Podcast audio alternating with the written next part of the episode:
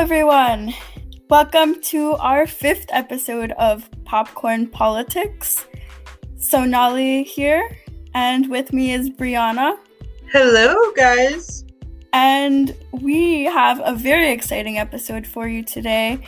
It is about um, veterans, war, homelessness, and we will be discussing all of this through music. So we have two songs for you. They both go into like veteran stories, and we're really excited to be analyzing the lyrics and talking about what these songs mean for us today. Also, with us, we have a special guest. He's also in the Hill of Roses. His name is Nelson Orta. Yeah, and this is very exciting because he's our first guest on Popcorn Politics.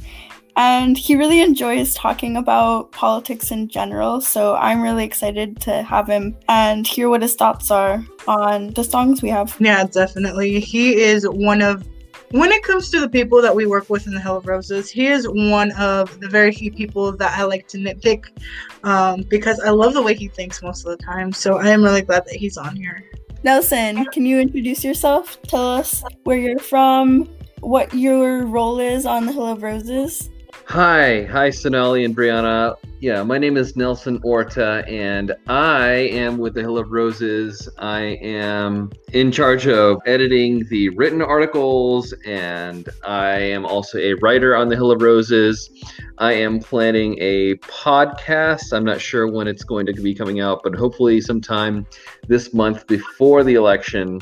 And aside from that, I'm actually from Miami, Florida, but I'm currently not in Miami, Florida. I'm out traveling.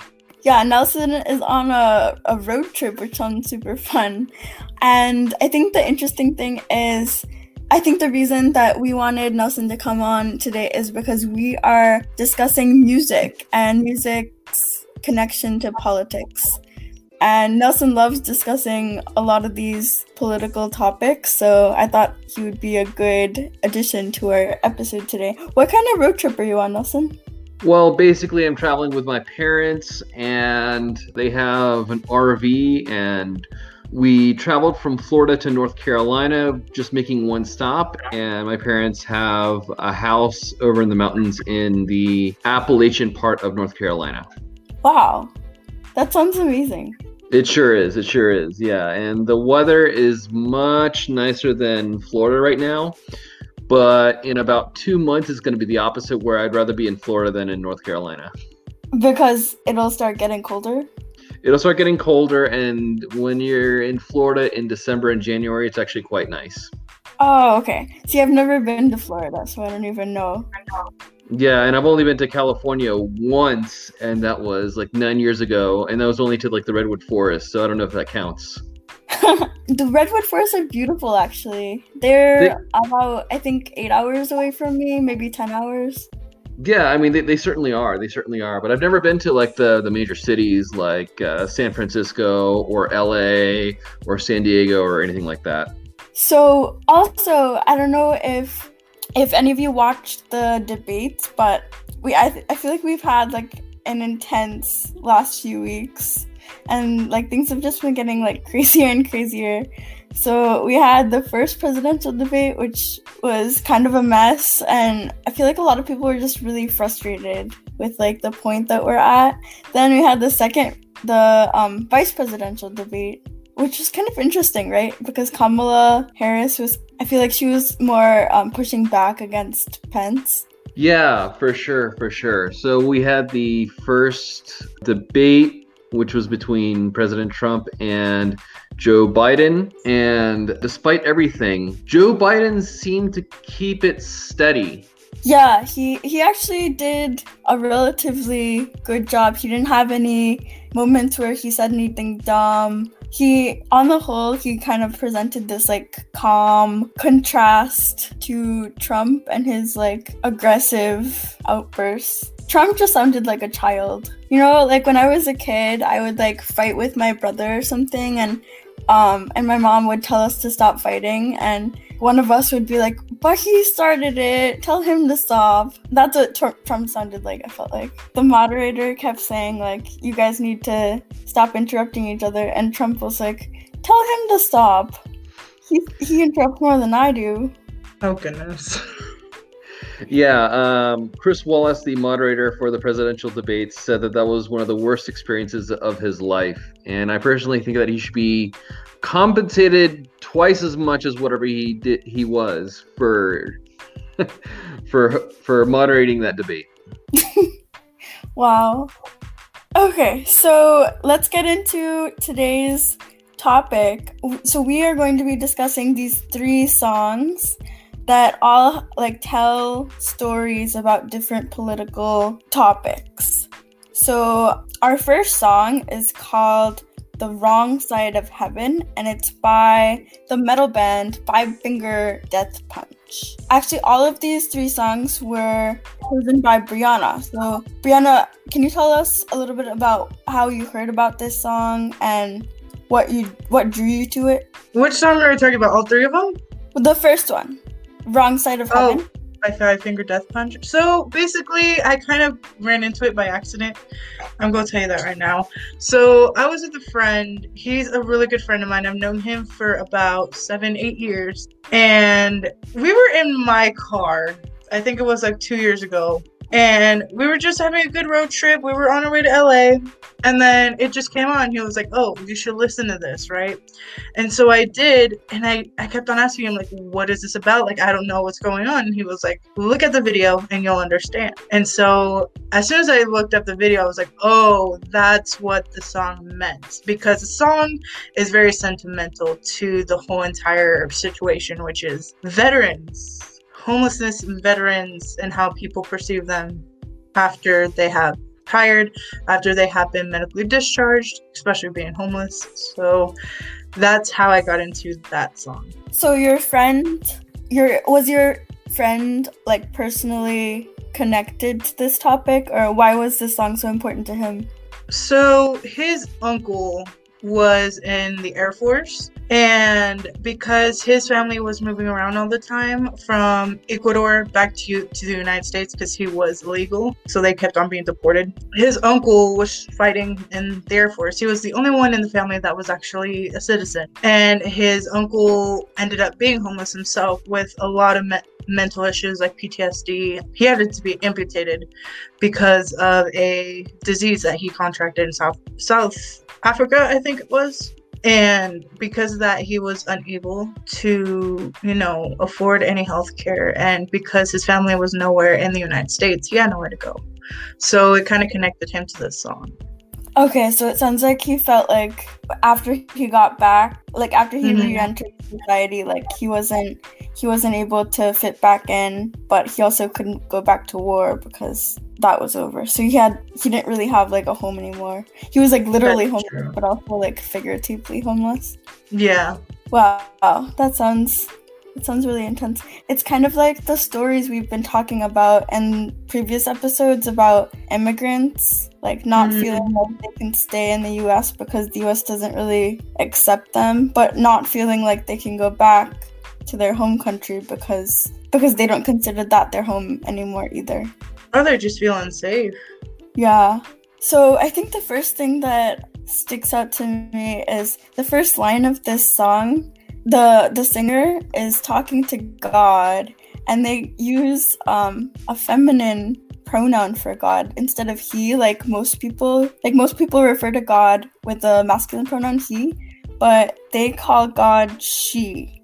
And I was just wondering, do you guys think that was intentional or what are your thoughts? Like why would why would they use a feminine pronoun? Or do you think it's a big deal at all? It is definitely intentional that they did that. Oh, sorry for butting in before you, Brianna. on no, you're good. Go ahead. Oh yeah, go I, I actually should uh, uh, on on that subject. I should have actually let you you go first.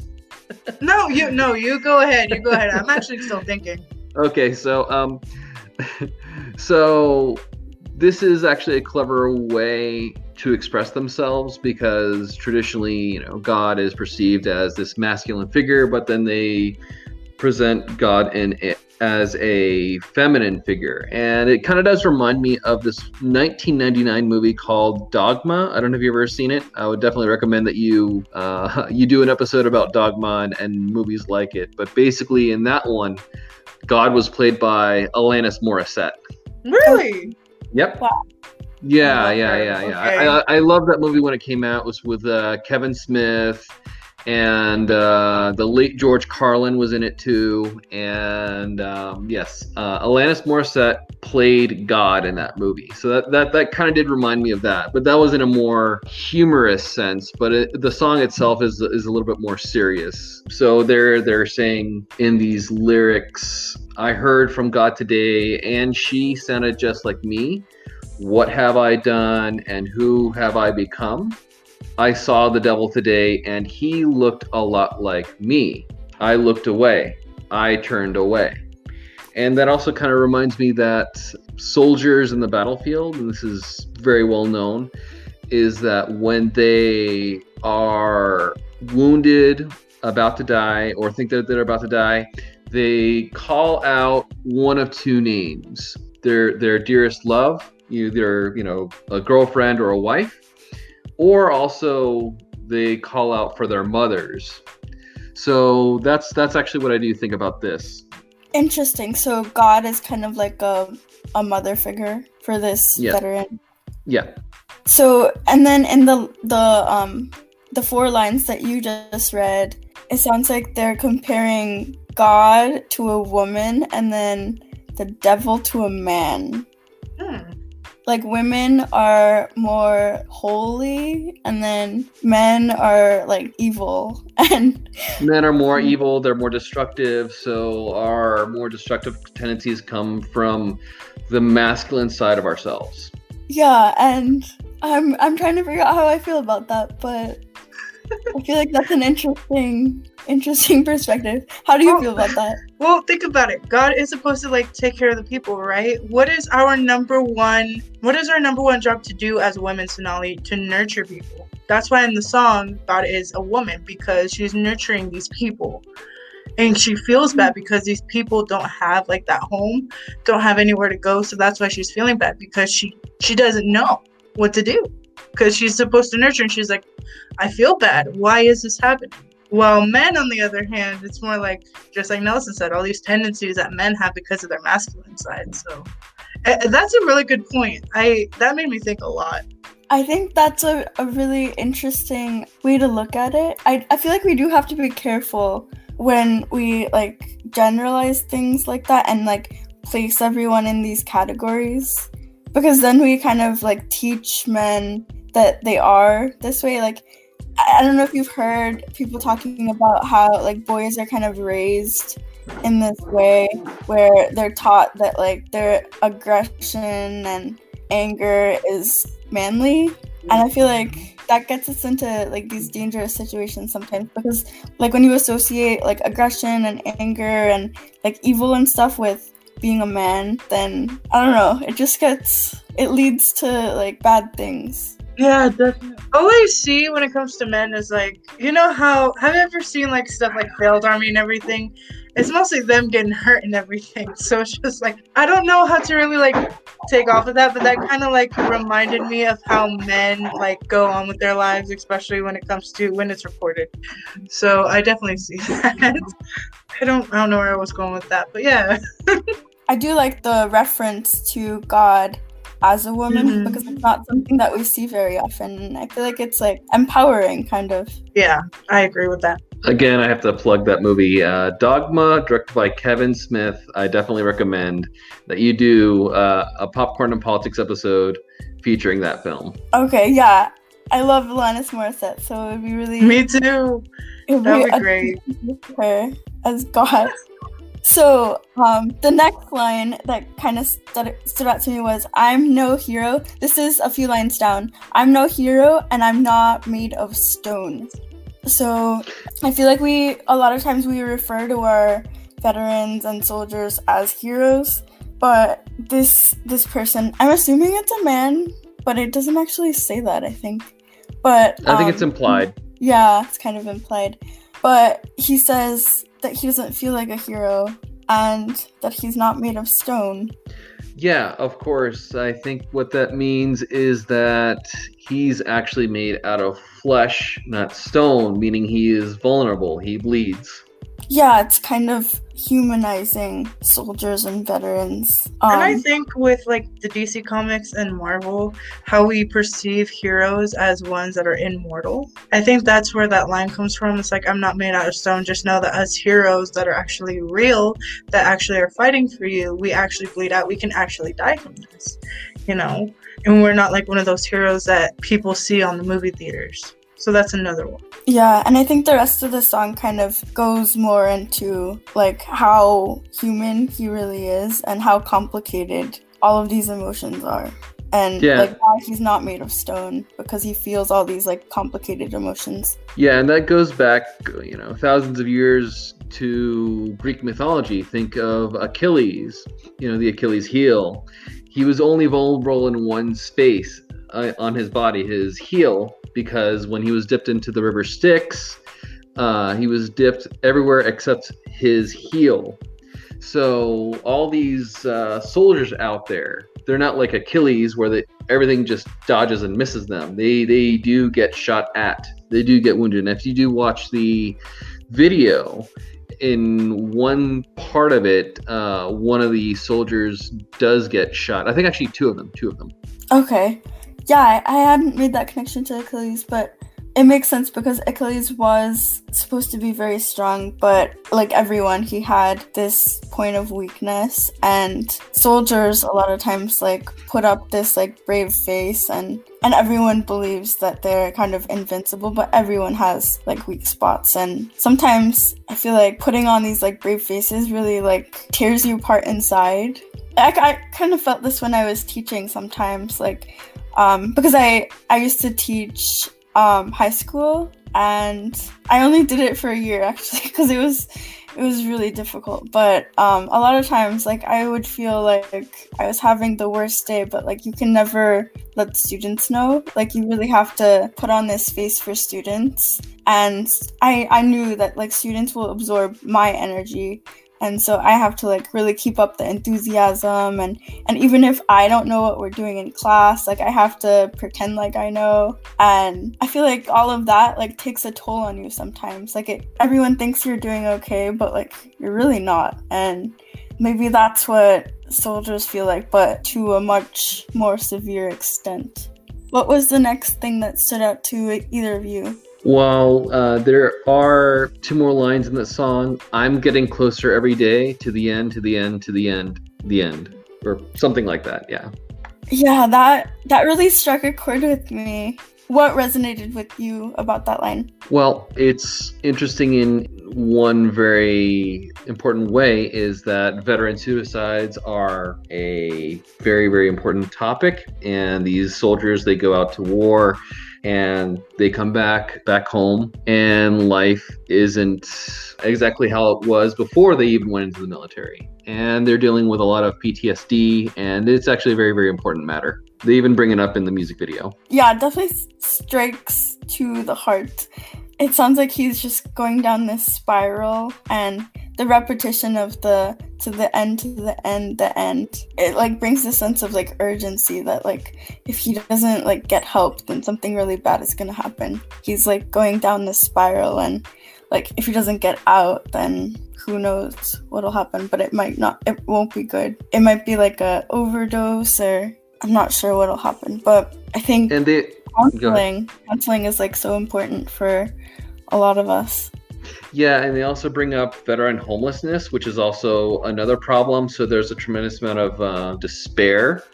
And you do see within the music video one of the soldiers losing his family when he gets home. And then there's another soldier who is just lost in a street. And then you find one of the other soldiers who's actually doing well and he recognizes him. And then he tries to get him help.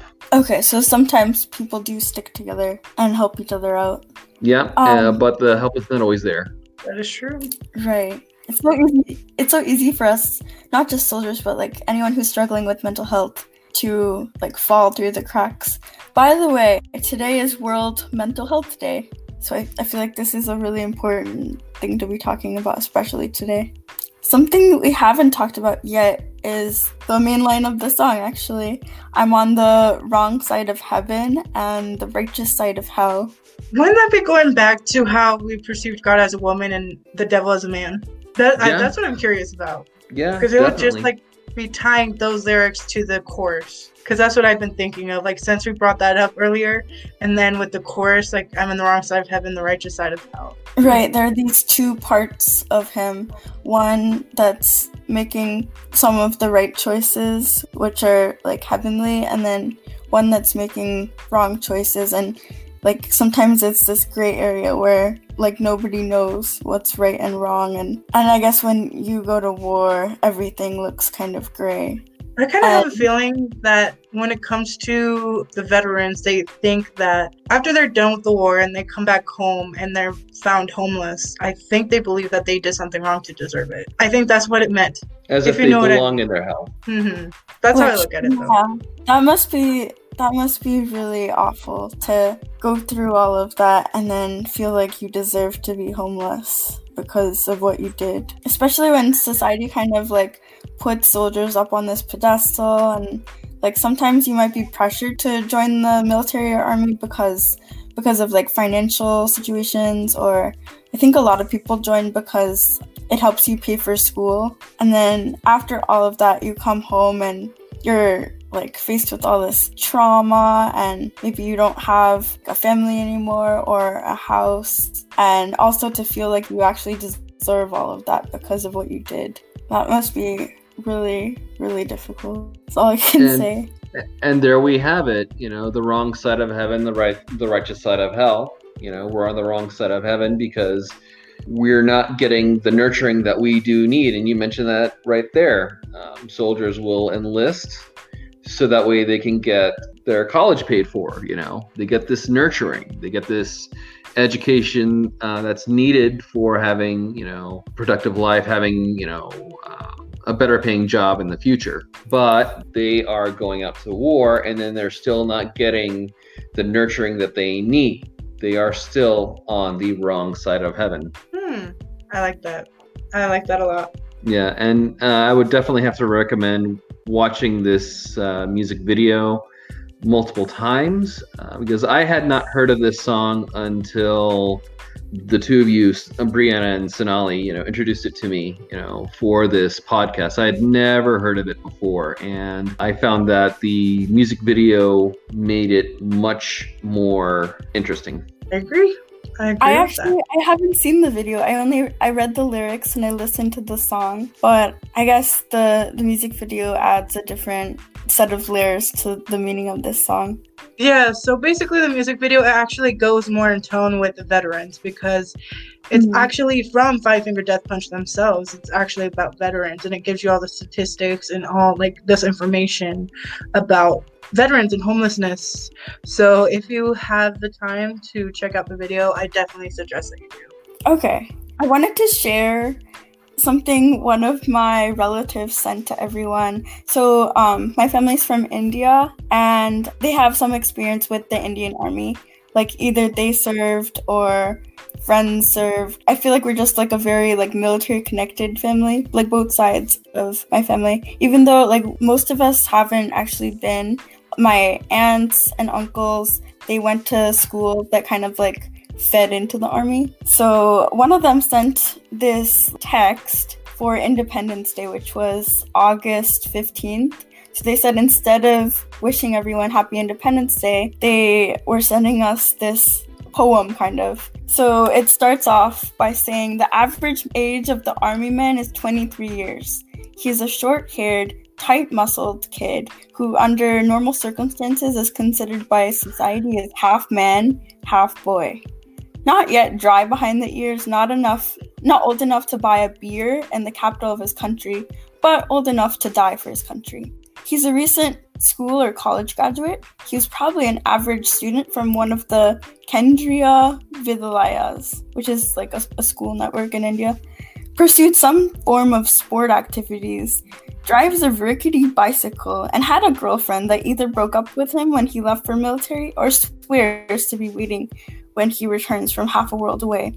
He listens to rock and roll or hip hop or bhangra or ghazals and 155 millimeter howitzer. He is five or seven kilograms lighter now because he's working or fighting the insurgents or starts standing guard on the icy Himalayas from dawn to well after dusk. Or he's at Mumbai engaging the terrorists. He has trouble spelling, thus writing is a pain for him, but he can field strip a rifle in 30 seconds and reassemble it in less time in the dark. He digs foxholes and latrines and can apply first aid like a professional. He can march until he's told to stop, or stop until he's told to march. He obeys orders instantly, but he's not without pride or individual dignity. His pride and self respect he does not lack. And then it goes on, and he says, he can save your life or take it because he's been trained for both. So I felt like this was just like an example of like how innocent kind of we view people who enter the military. At the beginning, it said he was like half man, half boy, and he was 23 years old when he enlisted, which I guess is older than a lot of people in the US, because I think a lot of people join when they're 18 here, right? Mm-hmm.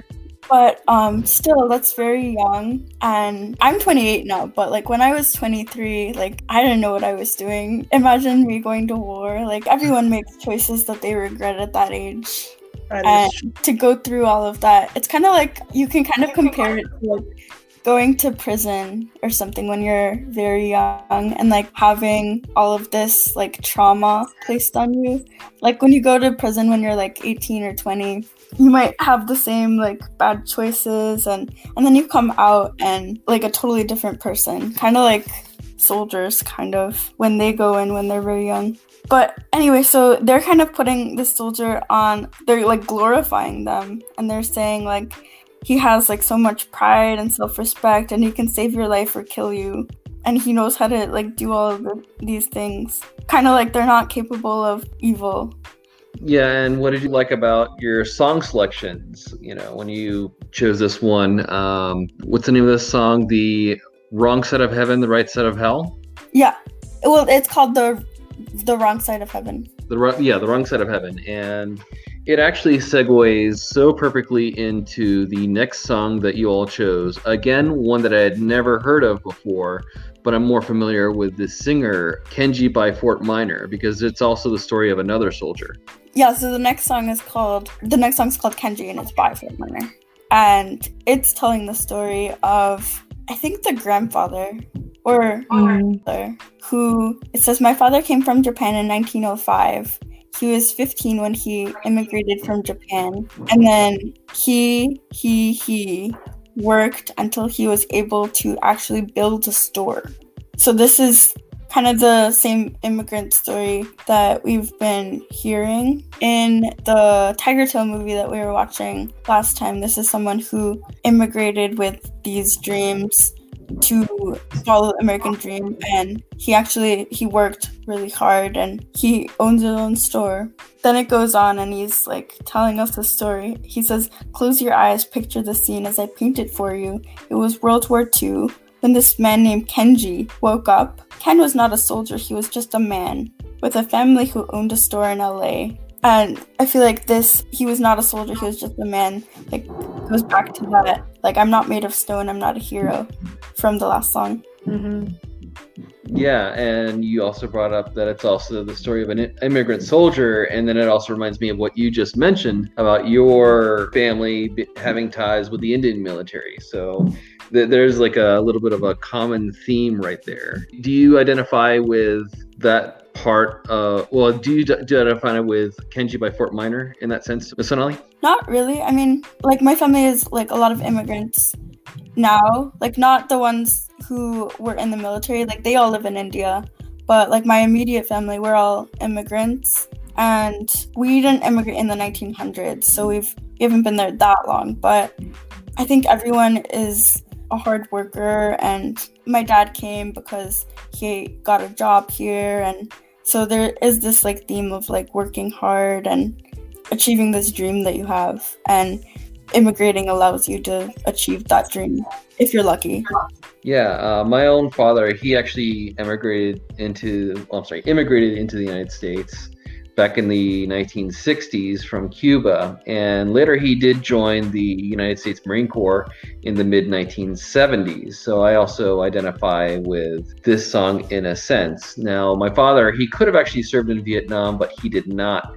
Instead, his brother actually did serve in Vietnam, mm-hmm. and he has actually dealt with post traumatic stress disorder in the decades after that war. So that kind of ties the very first song that we spoke about to this one as well, because uh, a lot of people who come from immigrant families also have relatives who are fighting in these wars or who have come back home from these wars. And then on top of that, there's another interesting part of this song. They called him an immigrant in Japanese. He'd say he was called Issei. That meant first generation. So he's he's still not really accepted as an American because everyone is calling him immigrant. Mm-hmm. And yeah. then, but meanwhile, he's running the store. He's he has a family. He has a wife and kids, and he really he's been here like as long as a lot of people. But like everyone's calling him an immigrant, even though like what is America like a land of immigrants? Yeah, and exactly. If you look into the story here, the father came in from Japan in 1905, built a store. This is the story of the American dream. And not only that, it's the story of the American experience with immigrants. They come to the United States to build something in the United States, and at the same time, they're not accepted as Americans, as you'd said earlier. Yeah, they call them Japs or Issei, like it said earlier. Yeah, yeah, of course, of course. And then there's another part of this uh, of the from the lyrics right there, front page news. Three weeks before 1942, Pearl Harbor has been bombed, and the Japs are coming. Pictures of soldiers dying and running. Ken knew what it would lead to, and just like he guessed, the president said the evil Japanese in our home country would be locked away. It kind of reminds me of now with when it comes to Hispanics, because yeah. literally, um, nine, in the late 1930s and early 1940s during World War II, Japanese are coming, um, not to really harm the United States, but to make a life out of themselves. But here they are in internment camps in Guantanamo Bay. Well, here right now in modern times, we have Hispanic children in cages. Like children can't do you harm, and because of the fear that we're criminals and that we're there to hurt everyone else's child or hurt families, we're locked up in a cage. So it kind of like ties up to what's happening now with us Hispanics. And it's really sad with that. But um yeah, I mean, going back to what you guys said about immigration, people want to come here for the American dream just to be kicked out or be treated less of one, which sucks because, in my experience, me having to run from ICE was one of the worst worst experience I've ever had to deal with because not only they were looking for my dad, they were looking for me, and they actually threatened me and my dad to deport us, and they actually locked my dad up for a good three to four months. So it's it's hard. It's hard being an immigrant, but I could tell it was a lot more harder on the Japanese because they were seen as a lot more criminal than us Hispanics now. So yeah, and you, you brought up Guantanamo Bay. I know it's an American naval base stationed over in my father's homeland. And over there, they've been keeping these uh, Muslim detainees from Afghanistan and just various Middle Eastern countries. And then you brought up, you know, the children in cages right along our border. Well, we haven't really been to war, you know, with Mexico, uh, not since like the, the, the 1840s, but still there there have been like these lockups, detentions, and that gets into you know the current administration. Uh, what what happened in the first couple of years with uh, Trump coming in? Well, they had a Muslim ban. We need to keep these people out. Very similar to the anti-Japanese sentiment uh, from the 1940s mentioned in Kenji. And then on top of that, we have this, in a sense, a war on the border where they're just horrifically locking up undocumented immigrants without giving them the uh, right to apply for asylum. They're just outright locking them up, separating children. So these stories from the 1940s from Kenji actually still do resonate today because we've been at war in Afghanistan for over 18 years now. And um, if I'm not mistaken, I think we're actually deploying, we, we may be deploying soldiers who were born after 9 11 in Afghanistan. So the longer this war goes on, but um, all these wars over the Middle East go on. It's actually having an effect here at home in the United States. Mm-hmm. Because I mean, I believe that Kenji is like one of the songs that we should resonate with right now as well which is why we're bringing up these modern times because it's something that has not gone away. Like we thought that after World War II, people being put in really bad conditions like internment camps and in cages would have stopped but no and i know a lot of people are going to say like oh like obama like made these cages in the first place but the difference is he never put anyone there he was going to put criminals for them to be deported not innocent children so yeah yeah um, and, and then that oh go ahead have either of you heard of this book. Actually, I mean, you wouldn't have heard of it because it's not a super well known book, but it's a novel. It's called Farewell to Manzanar. So yeah, it's a it's a novel, and it's about this young girl growing up during the internment times. Like her family was sent to the camps, and after that, she's growing up. She's in high school, and the main character is in high school, and she's having a hard time like fitting in with everyone as you could expect, I think a lot of us as high schoolers like have a really hard time fitting in, but like her dad wants her to be like more Japanese. And so like he gives her all these like traditional clothes and then she is trying to like find her own place. So she tries like wearing these like mini skirts and and things like that. And then at, at one point in the story, she's like, Well, it's too late to be Papa's kind of heroine but I won't fit in with the kids here either. So it's just that like story we've all heard like too many times where like I don't fit in with Americans, but I also I'm not Japanese either. Yeah, and Fort Minor brings up Manzanar within uh, the song as well. The lyrics go, So we have to live in a place called Manzanar, where a lot of Japanese people are. Stop it, don't look at the gunmen you don't want to get the soldiers wondering if you're to run or not, because if you run, you might get shot. And um, that brings up the second part of the war itself is that so first there was a warning, okay, uh, the Japs are coming, you know, this horrible language that was used back in the 1940s. And that ends up leading to these internment camps now, uh, I, I consider uh, FDR to be, you know, my personal favorite president, and that's mostly due to, you know, the his New Deal. But at the same time, his most grievous actions were creating the internment camps in uh, Manzanar and other places. And that is uh, another part of the story. And it also alludes to what Brianna's been talking about uh, uh, with you know locking people up. It's it's very very it's very similar to what was happening like 80 years ago. Very very similar. Mm-hmm. But instead of the Japs, like they're targeting us Muslims and Hispanics, mostly yeah. Hispanics. Yeah, yeah, and, and, even then, with the president's uh, use of the language, the China virus, right? Specifically, the China virus, he is doing two things. One, shifting the blame to China but he's also stoking the fears of Chinese Americans, you know, that they're the ones with the disease, even though that they're Americans. They've been here. They've been here for generations, generations, and even the ones who have been here more recently. You know, it's not like they came straight from, well, so, of course, some of them have come from from China, but like the vast majority of them have been living with us. And even even then, you know, what that's done is it's created a lot of anti-East Asian sentiment because just the other day there was a story of a Japanese man who was beat up because he was thought to be Chinese. You make good points, Nelson. Thank you for that.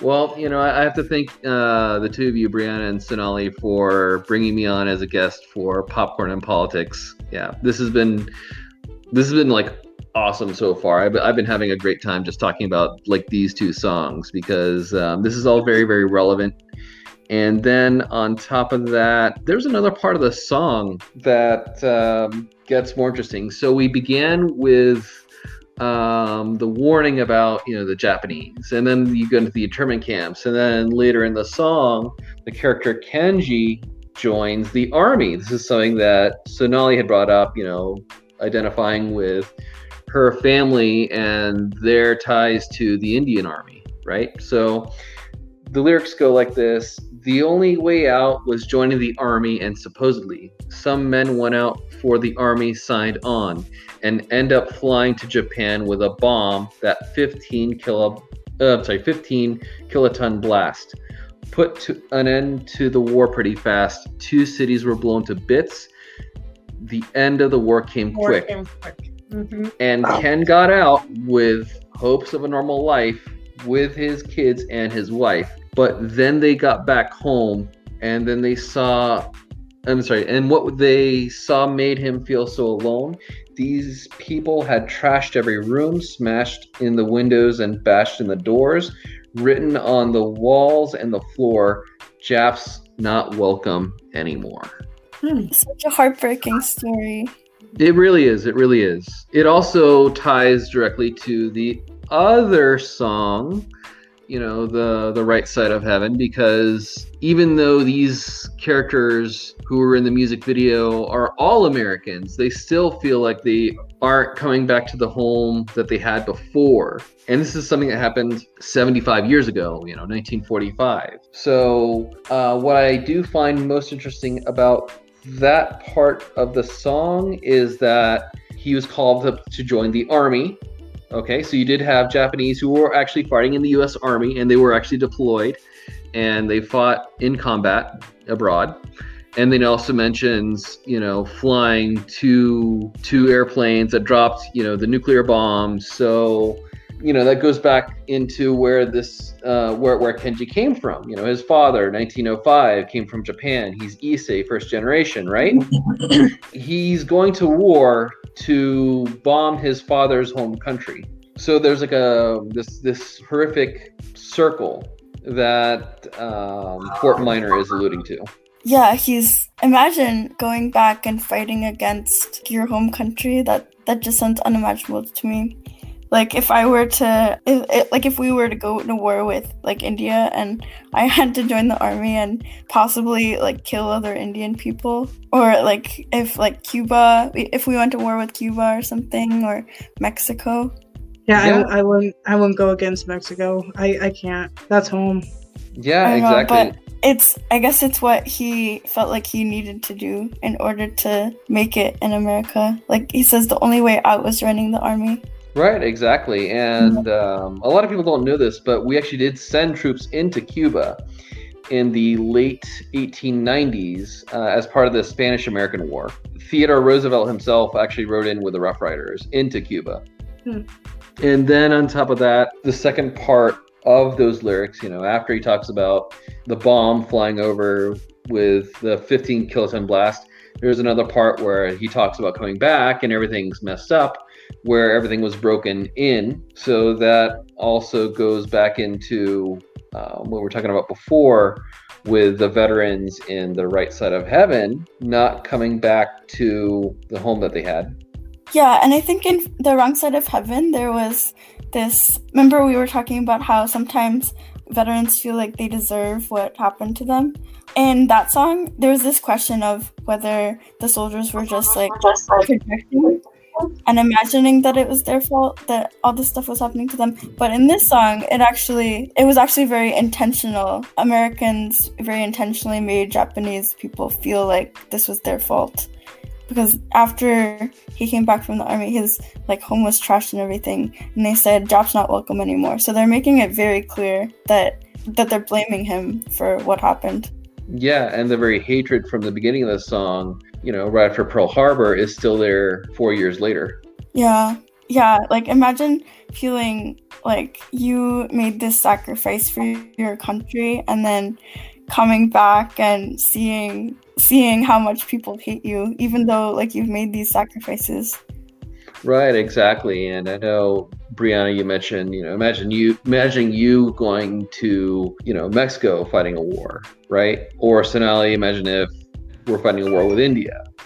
And in your case, you mentioned me. Imagine me going to fight a war in Cuba, which is always a possibility. That that does bring in another element to it. Uh, we mentioned before Muslims, and we've actually had Muslims who've actually been fighting in. They've been joining up with the Marines, the Army, the Air Force, the Navy, and they've been deployed to you know, Iraq, Afghanistan, these countries where there are majority Muslim populations, and they are them, uh, they are themselves potentially going back, not exactly to their home countries, but to basically, I mean, these, these they could actually have ancestors who came from these countries. This Is the point that I'm that I'm bringing up, and in a sense, it's it's going back to what Kenji said, flying, you know, bombing his father's home country so these wars, they have these circles, right? So we have these uh, we have immigrants who come to the to the United States. They build wonderful lives. They they create businesses. They are part of who we are, and then we end up going to war, and then sending them to fight abroad, even 75 years later. Yeah, our world is just tied up to this song. It's it's wow. I, I know. It must like such a betrayal. Like like you're betraying your your own people and yourself. I mean, so I didn't then, know that we had to talk about the song till now. Thank you. This was awesome. So then they come back. It says when we first got back from camp, uh, it was pretty pretty bad. I I remember my husband said, "Oh, we're gonna stay till last." Then my husband died before they closed the camp. So the stuttering like when he says I, I remember, and then it was pretty pretty bad. This that like stuttering sounds intentional too. Mm-hmm. It's a difficult topic to talk about, so they're having trouble articulating what they're saying, and and they're not really saying much. They just say it was pretty pretty bad. They're not yeah, that- they're not actually talking about what happened.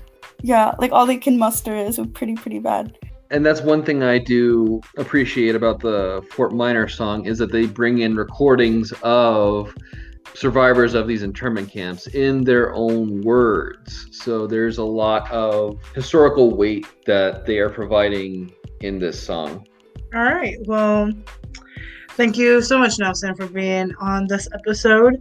Um, we really do appreciate your insights. It really made me and Sonali really think hard about stuff. Thank you so much for tuning in to Popcorn Politics. Oh, it, has been a pleasure just you know recording this this uh, episode with the two of you. I've had a lot of fun doing this, and then on top of that, we've talked about a lot of very interesting things. And uh, I, I got to just thank you for uh, listening to my ramblings. so, Nolly, do you have any last thoughts and words? Yeah, so these were two songs that I've never heard before, and they are going to be sticking with me for a while, and I hope our listeners check them out if they haven't done so already. We will link them in the show notes and also link some of the books that we were talking about too. Thanks to Nelson for being our first guest. It's been my pleasure. Thank you, Brianna and Sonali. All right. Well, here we come to the conclusion of our show. Thank you so much for tuning in with us. If you want, please follow us on Spotify, Apple Podcasts, anywhere where you can find podcasts. If you can, please follow us on Twitter on Popcorn Politic. Thank you so much, and we'll see you on the next episode.